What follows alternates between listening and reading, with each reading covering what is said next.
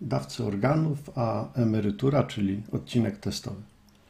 Pierwsze nagranie z mojego biurka dotyczy będzie emerytur, czyli tego, co czeka nas wszystkich, o ile rzecz jasna dożyjemy. Ten odcinek powstał z inspiracji rządu, który właśnie przystępuje do demontażu otwartych funduszy emerytalnych, czyli OFE. Kto powinien posłuchać? Wszyscy, którzy dziś pracują, odprowadzają składki na swoją późniejszą emeryturę. To jest jakieś 15 milionów Polaków. A studenci? A studenci też powinni posłuchać, a potem opowiedzieć wszystko rodzicom. Dzięki temu rodzice studentów będą wiedzieć, że warto było wysłać dzieci na studia. Do tej pory część składek trafiała do ZUS-u, a część do OFE. Teraz ma się to zmienić. OFE zostaną zlikwidowane i zastąpione przez nowe IKE indywidualne konta emerytalne. Te nowe IKE będą prowadzone przez te same firmy, które prowadziły OFE. Zamiast być towarzystwami emerytalnymi, staną się towarzystwami inwestycyjnymi. Przeciętny Polak Szarak ma w tej chwili na swoim koncie w OFE około 10 tysięcy złotych.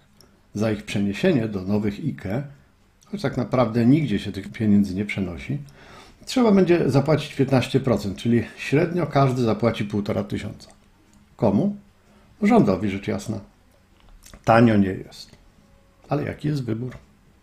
No, wybór jest taki, że możemy sobie zażyczyć, by całość środków zgromadzonych przez nas w OFE została przekazana na nasze konto w ZUS-ie, na konto główne, a nie na subkonto, co jest ważne, bo środki na subkoncie są dziedziczne, a na koncie głównym nie są. Jak umrzemy, a to się każdemu może zdarzyć, rodzina się nie pocieszy. Jak ten wybór, nowe IKE czy ZUS, wpłynie na sytuację rządu oraz naszą? No zacznijmy od rządu. O co rządowi chodzi z tą likwidacją? Obiegowa opinia mówi, że jak nie wiadomo o co chodzi, to chodzi o pieniądze. No i tak właśnie jest w tym przypadku. Rządowi pieniądze są dziś ogromnie potrzebne, a skąd ma je wziąć, jak nie od obywateli? Rząd wbrew temu, w co wielu wierzy, nie ma własnych pieniędzy.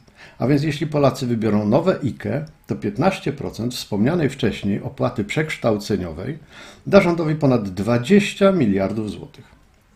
A jeśli Polacy wybiorą ZUS, to środki zgromadzone w OFE trafią do Funduszu Rezerwy Demograficznej, z którego to funduszu nie jeden już rząd czerpał pełnymi garściami. Tak czy owak, ta operacja rządowi się opłaci, niezależnie od tego, jakiego wyboru dokonamy. Więc trzeba założyć, że zostanie przeprowadzona. A jak to się ma do Polaka Szaraka? Jeśli wierzysz w siłę inwestowania na rynku kapitałowym, opcja nowe IKE może być dla Ciebie.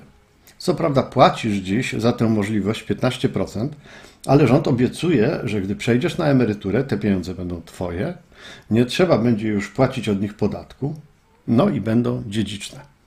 No, takie są obietnice. A jeśli wybierzesz ZUS? Zgromadzony przez Ciebie kapitał trafia do jednego wielkiego ZUS-owskiego wora.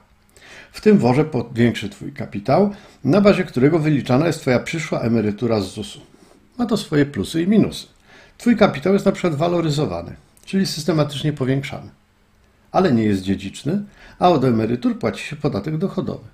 Odprowadza się też składki na ubezpieczenie zdrowotne. Jeszcze jedna rzecz na plus. ZUS-owska emerytura jest dożywotnia, więc jeśli planujesz żyć ponadprzeciętnie długo, no ta opcja ma dla Ciebie swój urok. A co do tego mają dawcy organów? No, mają i to więcej niż można by przypuszczać.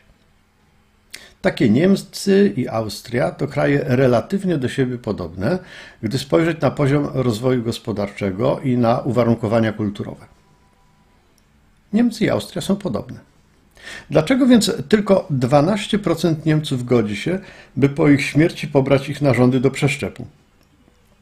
A w sąsiedniej Austrii to jest ponad 99%. No, to są dane przytaczane za Wikipedią.